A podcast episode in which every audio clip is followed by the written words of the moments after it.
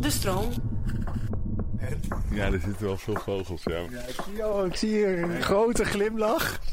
Ja, ja, oh, er zit veel... Oh, yes, dit is zo'n geile plek, is dit.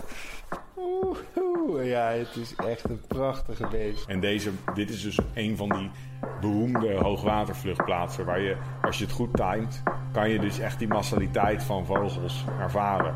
En dan kan je ook gewoon... Dan besef je van hoe belangrijk Nederland is.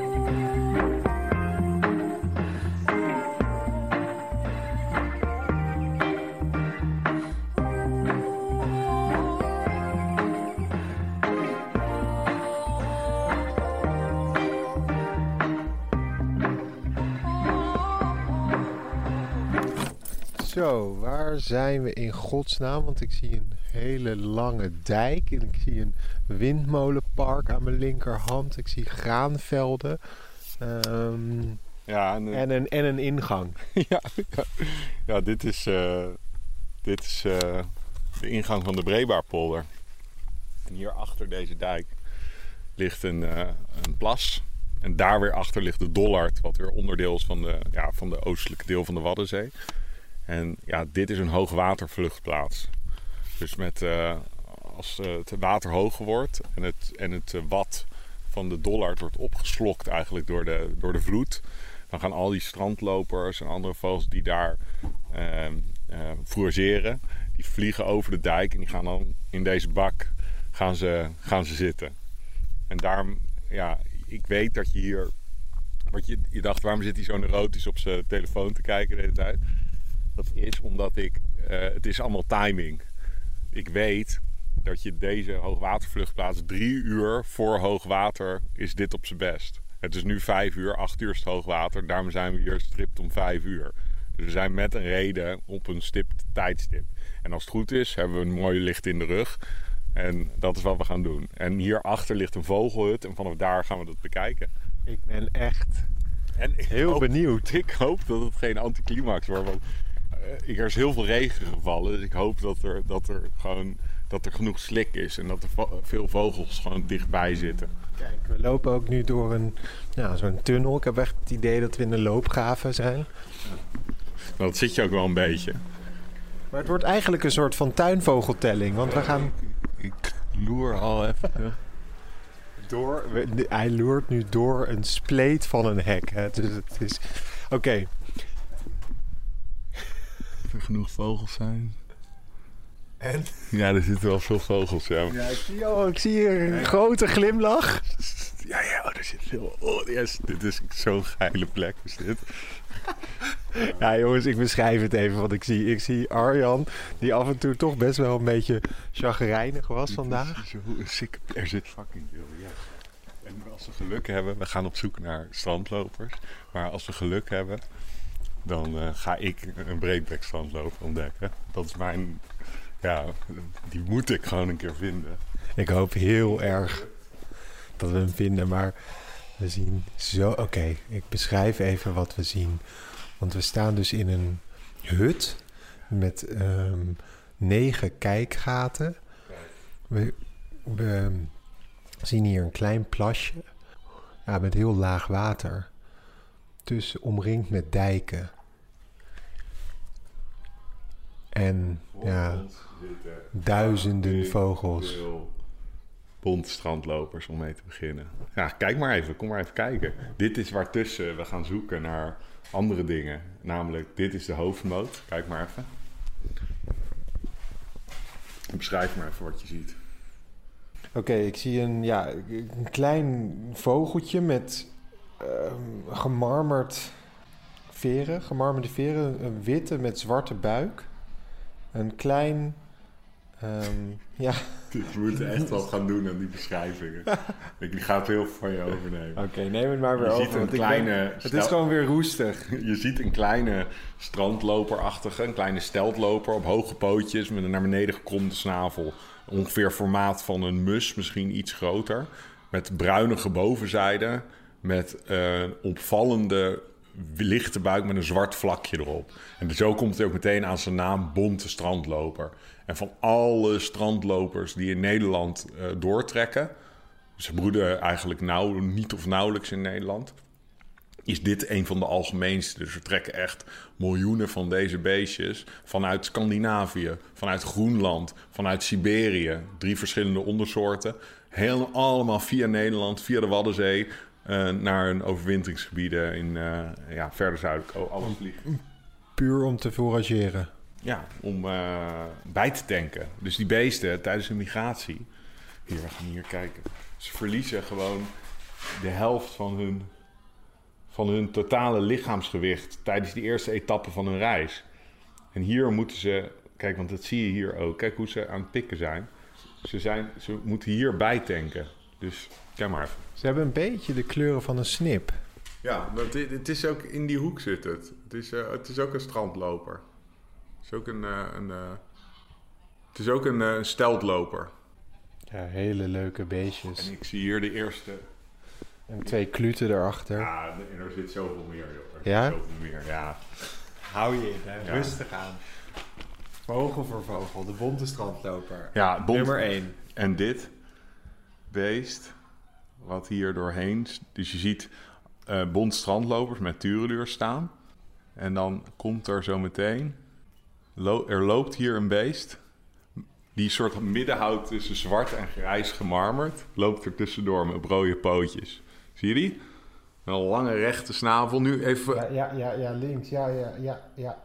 Wacht even. Dat is een zwarte ruiter. Maar die is helemaal niet zwart. Nee, hij is namelijk in zijn vol zomerkleed is hij helemaal zwart. En in vol winterkleed is hij helemaal wit-grijs met een wenkbrauwstreep met rode poten. In de zomer zwarte poten. En nu is hij in zijn overgangskleed. Dus hij is zwart gevlekt met grijs. Laat zien of je... Want ik zag hem voor mij wegvliegen. Ja, die ziet nu alleen Tureluur staan. Hij ziet hier, hij, ziet, hij ziet naar links. Ik, ik, zag hem wel. Hier staat er een naast een Tureluur. Dan, zie je, dan zie je het verschil in formaat. Dus die Tureluur is veel compacter. En die zwarte ruiter, duidelijkere wenkbrauwstreep. En je ziet nog steeds die zwarte vlekken van zijn zomerkleed er doorheen. Ja, ja dat, dat, zag ik ook wel heel goed eigenlijk. Maar die pootjes veranderen dus van kleur ook. Ja. Ja, die worden, veranderen mee van kleur. En ik moet nog heel veel terugschakelen, want ik was zenuwachtig. van zal er wel genoeg zitten? Nou, ja, holy je bent fuck me. zo enthousiast. Er zit zoveel. En, en, en ik heb een dubbele agenda, want tuurlijk, ik oh. ga, we gaan een podcast opnemen en ik ga daarover vertellen. Je hebt me maar ik wil ook gewoon uur naar eh, Duitsland. Ik wil ook gewoon heel graag iets bijzonders ontdekken. Kijk, deze is zo mooi. Check deze. Met het, dit is weer een hele mooie zandloper. Beschrijf maar even. hey, die heeft een beetje iets rossigs op zijn uh, buik. Een beetje rood. Ja, ik zou rood-oranje. Maar het is ook weer, weer gevlekt. Dus ik, ik zou zeggen dat hij aan het ruien is. Of, ja, dat zie je goed, ja. Um, hey, hier het is een meeuw met een heel rood. Is dat dan een nee, nee. zwartkop? Nee, hij, op, ja. focus op de... Maar ik, is gewoon een kokmeeuw. Echt? Oh. Um, ik, hij, is een Kronbeck strandloper. Want hij... Um, hij vloog op. Hij vloog op. Een Kronbeck strandloper. Ook een soort waarvoor deze plek gewoon, gewoon ja, van levensbelang is. Dus je hebt gewoon al deze vogels die komen speciaal naar deze plek om uh, bij te tanken.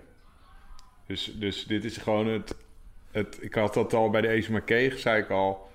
Van dit is een belangrijk wegrestaurant. Nou, dit is ook echt zo'n super belangrijke wegrestaurant. En ah, voor de vogeltrek.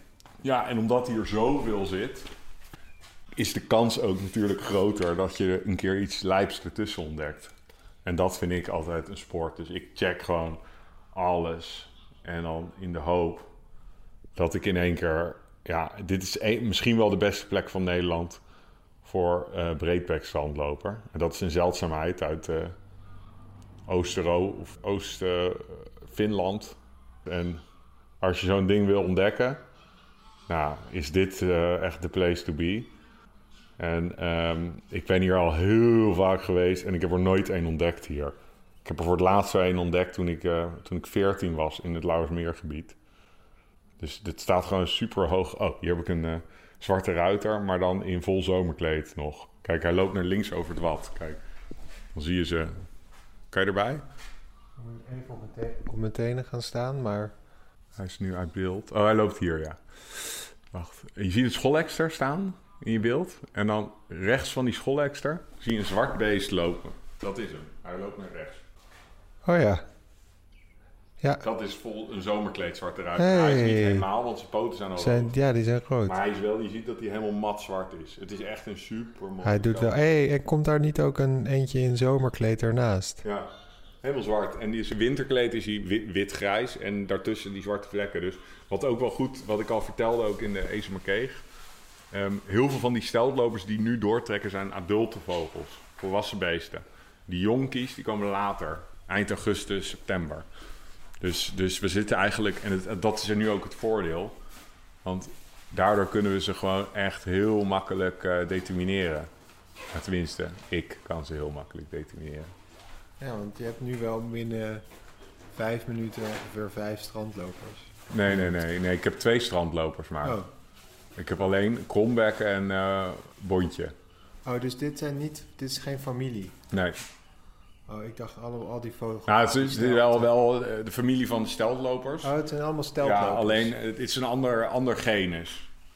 Ehm, strandlopers hebben we nu eh, eh, gedaan. En, en die, die zwarte ruiter en ook de tureluur, dat zijn ruiters. Dus dat is, dat is weer een heel ander, ander iets. Een andere tak van sport. Nee, een andere... ja, ik, ben, Ik kan hier, ik ja. kan hier altijd, altijd... Oh, oh, dit is ook vet. Dit, let op die nek van die gouden gans. hey, die is eh, met een nummertje. Een geel... eh, Ja, dus dat die is gezenderd. Waar, waar sommige vogels hebben die ringen om hun poten. En eh, ganzen die hebben altijd die ringen om hun... eh, Maar het is een super grote ring. Het lijkt helemaal niet comfortabel. Nee, maar dat, daar hebben ze verder geen last van. Maar kijk, deze kunnen we aflezen. 0549 of... Eh, 0594. Dus die zet sla ik even op. Die, die, dat voer ik in via eh, de vogeltrekstation. En dan kunnen we, gaan wij daarna, dat delen we dan even op de socials, waar dat beest eh, is geweest. Arjan, je moet even wat gaan uitleggen over de vogeltrek. Want Ja. daar heb jij het hele tijd over. Ja, en dat komt perfect uit, want terwijl ik dat doe, kan ik naar die breedbek eh strandloper zoeken. Want deze mensen die... eh, of deze mensen, deze vogels zijn nu op doortrek. Ja. Dus zij vertrekken binnen nu en twee weken, maand? Of wat, hoe, Ja, hoe zie je dat? nou, dat ga ik je uitleggen. Nederland ligt op een kruispunt van ehm vogeltreksnelwegen. Het is echt, ehm, je moet Nederland, als je internationaal kijkt, wat zijn de allerbelangrijkste kruispunten, de allerbelangrijkste bottlenecks voor vogeltrek, dan valt Nederland daaronder. We hebben miljoenen, tientallen miljoenen, misschien wel honderden miljoenen trekvogels komen door Nederland ieder jaar in het voor- en in het najaar onderweg naar hun overwinterings- dan wel hun broedgebieden. Ehm, je moet je voorstellen, in het najaar, eh, dat gaan we de komende maanden, ga ik jou meenemen in die najaarstrek. Ehm, in het najaar is die massaliteit is zoveel groter. In het voorjaar zijn het een paar momentopnames. Je kent het wel, die zingende vogels hoor je dan in één keer. In het najaar kan het gebeuren dat je ergens op een, langs de, in de duinen staat... en dat er 250.000 koperwiek op een ochtend voorbij eh, vliegen. Dit, in het voorjaar lopen hier een paar bontjes... en misschien enkele krombek. En nu heb je... ehm, ja, er staan hier zo 10.000 eh, eh, steltlopers. Ehm, wat je ook straks krijgt zijn al die jonge vogels. En daardoor zijn er dus ook gewoon veel meer vogels. Omdat heel veel, laten we zeggen, een derde gemiddeld van al die jonge beesten, die overleeft die eerste, dat eerste, die reis niet. Het is een extreem gevaarlijke reis, helemaal naar Afrika. Eh, waarin ze in zandstormen verzeild ku- kunnen raken. Ze kunnen door een jachtgeweer van een, van een andere gek op Malta worden neergeschoten. Ehm, voedselgebrek. Ehm, ze, kunnen, ze kunnen zich kapot En vliegen. Ja, dus het is, het, is, het is natuurlijk de reis van een leven. Zeker, het is al een, een enorme reis. En al helemaal die, die, die eerste tour. Dat is een, is een extreem eh, gevaarlijke tocht. En wat er maar dus gebeurt... Oh, alles vliegt. Oké. Even kijken. Oké, en waarom zitten ze hier? Nou, in dat slik zitten heel veel beestjes. Kijk, kijk even. Leg even uit wat slik is voor de mensen. Nou, slik is gewoon drooggevallen modder eigenlijk. En daar zitten, zitten al die beestjes in. En je ziet dus al die bonte strandlopers hier in de scope. En ook die krombekken zie je de hele tijd pikken, pikken, pikken, pikken, pikken, pikken. Ze moeten in een paar weken tijd... In een paar weken tijd moeten ze hun lichaamsgewicht verdubbelen aan eten. Dus moet je je voorstellen als jij... eh, Ja, Als jij dat zou moeten kunnen. je moet flink, Want ook flink tijdens eten. die tweede etappe van hun reis... want ze zijn nu vanaf de Scandinavische toendra hier naartoe gekomen... tijdens die tweede etappe van, de, van hun reis... ehm, ja, gaan ze ook de... ehm, dat is, dan gaan ze ook de helft weer kwijtraken van hun Maar, en, lichaamsgewicht. maar maken ze ook nog wel een andere stop voordat ze naar Afrika gaan? Nou, soms strijken ze bijvoorbeeld even neer in, eh, bij de Algarve of zo, Portugal, Franse kust. Maar heel veel van die beesten, die, die tanken nu bij. En daarna is het gewoon één, één ruk. Dus dat is bizar. Dat is, je moet je voorstellen, je hebt bijvoorbeeld de Kanoet-strandloper. Die probeer ik hier ook eh, te vinden om aan je te laten zien. En anders wordt dat eh, ergens binnenkort. De Kanoet-strandloper. Je hebt ook een, een populatie bijvoorbeeld, die broedt op, eh, in Alaska, in de, in de Beringstraat. En die overwintert op Nieuw-Zeeland. Daartussen zit geen land. Dus die beesten die vliegen non-stop met 70 km per uur, dag en nacht, meer dan zes dagen over zee. En die komen daar aan dodelijk vermoeid. En die hebben dan de helft van hun hele lichaamsgewicht hebben ze verbrand. En als er iets misgaat, als ze niet genoeg zijn opgevet, er is een tegenwind, een orkaan waar ze in terechtkomen, ja, dan wordt het een hele hachelijke situatie. Omdat ehm, ja, als ze niet genoeg vetreserves hebben, en op een gegeven moment dan gaan ze dus, moeten ze hun, hun spieren gaan verbranden en daarna hun vitale organen. En dan storten ze uitgeput gewoon in zee. Oh. En die drang om te migreren, die drang om voort te planten, vooral in het voorjaar, die is groter dan de drang om te overleven. Dus je hebt dus van die strandlopers in het voorjaar, van die kanoeten en die rosse gutto's. En die zitten dan eh, in de Waddenzee. En die moeten daar eh, dus opvetten. Hebben ze dat niet genoeg gedaan, maar ze voelen aan van we moeten gaan, want anders is die timing verkeerd. We moeten gaan, ik moet eh, mijn jongen straks grootbrengen op de toendra.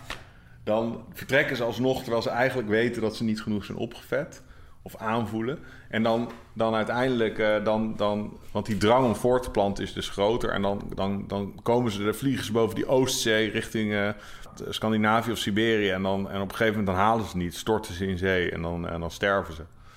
En door klimaatverandering is dat, wordt dat steeds groter, dat probleem. Oké, maar één stapje terug. Want die hele migratie... Waarom? Ja, maar, hoe, ook waarom, maar ook hoe ehm, weten eh, die vogels van wij moeten nu gaan? Nou, op een gegeven moment dan gaan de dagen korten. Dan gaat er dus een, een, ergens in dat onderbewustzijn van die vogel... gaat een soort lichtschakelaar... het is even om het abstract te maken... ehm, die gaat af Nee, als ja. de dagen korten. En dat, dat zegt die vogel van ik moet gaan, ik moet richting het zuiden vliegen. Omdat hij weet, of hij weet niet, dat is allemaal instinct... dat er ergens ehm, op een gegeven moment, als hij niet vertrekt... dan is er op een gegeven moment niet meer genoeg voedsel... Want dan is de toendra veranderd in één grote barre, koude bende zonder, zonder insecten, zonder, zonder voedsel. Dus hij moet. Toendra, maar hier ook. Ja, eh, terwijl wel sommige soorten overwinteren hier ook. Weet je, er komen heel veel ganzen, maar ook de, Si- een, hoe heet het, sommige ondersoorten van kanoetstrandloper... Die, die vliegen niet door naar Afrika, maar die komen speciaal hier om te Maar kort gezegd, er gaat gewoon een schakel om en dan gaan ze. Dan gaan ze. Het is allemaal instinct. En dan... En gaan ze in groepen of is dat individueel? Nou, die strandlopers die zullen altijd in groepen. Dat is ook voor de aerodynamica. Weet je wel, als je in een Ja. groep vliegt, net als wielrenners in een groep, dan kan je een beetje uit, uit elkaars wind, dan kan je afwisselen. En, eh, en het is ook eh, safety. Dus als je in een groep vliegt, is er minder kans dat jij wordt gepakt door een roofdier. Eh, Je kan gevaar sneller zien aankomen. Oké, ik ben wel echt ondersteboven van hoeveel vogels hier zijn. Het zijn er echt duizenden. eh, als je dat vergelijkt met Broek en Waterland, waar ik af en toe na onze afleveringen een rondje maak. Ja, dit is dit nou ook Broek en Laterland voor overwinterende ganzen en zo. Maar op, op steltlopergebied, als daar een keer een kromback staat, dan wordt die echt in de lokale appgroep eh, gemeld. En, eh, en ja, die massaliteit van, van, die, van die vogeltrek, met name van die steltlopers, dat kan je eigenlijk echt alleen eh, echt goed ervaren, vind ik altijd, in de omgeving van de Waddenzee. Dus het Lauwersmeergebied, maar ook de Deesplek, de Breedbaardpolder. En ook de Waddeneilanden zelf natuurlijk. En dan met name op die hoogwatervluchtplaatsen. Want die beesten staan dus... Ze moeten de hele tijd eten, eten, eten, eten, eten. Daar zijn ze alleen maar mee bezig. En ze staan, doen dat op dat wad. Maar op een gegeven moment wordt, is dat dus weg. En dan moeten ze dat hier gaan doen. En op een gegeven moment is, onderbreken ze het en dan, dan gaan ze even slapen. Ze moeten ook rusten tussendoor. En dat is een hoogwatervluchtplaats. En deze, dit is dus een van die beroemde hoogwatervluchtplaatsen... waar je, als je het goed timet, kan je dus echt die massaliteit van vogels ervaren. En dan kan je ook gewoon... dan besef je van hoe belangrijk Nederland is... Ja, dat vind ik ook wel heel mooi. En wat vind jij zo, zo fascinerend of leuk aan de steltlopers? Nou, ik, ik, vind, ik vind ze waanzinnig mooi. Gewoon rank en, en, en anders dan, het is anders dan een merel in je tuin of zo. Het is echt een heel ander soort vogel. En dan, uh, ja, de, de inspannings... Gewoon de lijpe dingen die ze... De krachtsinspanningen die ze leven, leveren. Ik noem nog... Want ik noemde net die, die Kanutel... Die dan non-stop van... Uh, Alaska in één vlucht naar Nieuw-Zeeland vliegen. Maar ik zal je nog een, een soort. Uh, ja, die, die, dat is niet één die we hier kunnen zien. Dat is een dwaalgast in Nederland. Maar de poolsnip bijvoorbeeld. Ze hebben net ontdekt ja, door. Die stond op ons briefje van 1000, toch? Nou, het briefje van 100 stond aan de ene, ka oh, aan de ene oh, kant een poolsnip, aan de andere kant een watersnip. Um, maar de, de poolsnip bijvoorbeeld, um, wat wetenschappers opviel, ja, die dingen broeden in uh, Scandinavië en Siberië.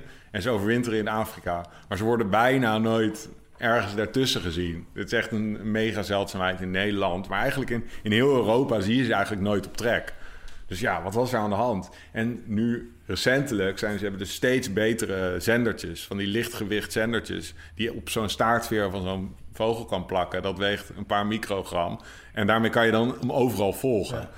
En je kan ook zien hoe hoog die vliegt. En wat blijkt, die poolsnip die vliegt in een paar dagen tijd in één ruk van Scandinavië naar tropisch Afrika over de Sahara.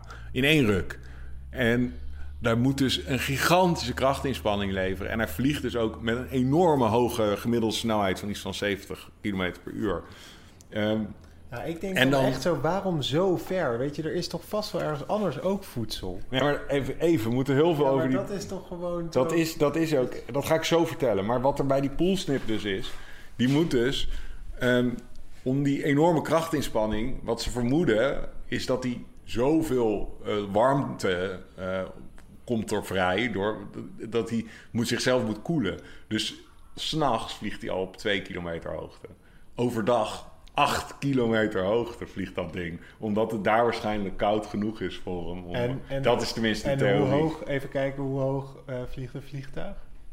Nou, uh, wat is het? Uh, 11 kilometer of zo. Ja, dus... Maar 8 kilometer is echt ja, Mount Everest dus... ongeveer. Dat is 8800 uh, meter. Dus dat is echt giga hoog. En um, dus dat is echt, dat, dat soort dingen, heel veel van die dingen weten we net pas. En waarom ze het doen, het is, het is uh, dat is een goede vraag. Um, het is gewoon van het ene voedseloptimum naar het andere ja. vliegen. Het is een overlevingsstrategie. Dat klopt, maar die, die voedseloptimums, die denk ik, de op, optima, ja. dan denk ik, er is toch wel weer, weer iets dichterbij? Of, ik, nee, ja. dat is dus niet zo. Nee, en als je daar blijft, dan heb je juist heel veel concurrentie juist van al die andere uh, tropische vogelsoorten die er zitten. En uh, ja, die vogels die hebben zich, dat is gewoon miljoenen jaren evolutie die is daaraan vooraf gegaan. Um, en, en dat is ook dat, dat is waarom ik altijd gewoon geraakt ben als ik dit zo zie, die massaliteit. Het is gewoon de mas, meest massale beweging van dieren op aarde. Ja. En hier zie je gewoon dat gewoon in, in al schoonheid. Je ziet gewoon hier uh, ja, wat, wat, de, wat ik zo vet vind aan vogels, die vogeltrek. Ik vind, dus ik vind dit. trek gaan er best wel vogels sneuvelen. Heel veel. En dat is het mooie. Het is, het is, maar daar, daar is, moeten wij ook niet per se iets aan doen. Um, nou, kijk, daar kan je deels iets aan doen. Dus je kan ze... Zorgen dat er genoeg voedsel hier is. Je kan, uh, je kan zorgen dat er, uh, dat er genoeg uh, rustplekken voor ze zijn. Dus wat echt rampzalig is, is bijvoorbeeld... Er zijn ook hoogwatervluchtplaatsen, zoals bij, bij Westhoek. Waar, um, waar je dan zit te kijken. En dan komt er gewoon iemand, smijt zijn tennisbal zo het wat op. En hond erachteraan, alles op. Ja. En dan zeg je daar wat van. En 9 van de 10 keer denkt zo iemand...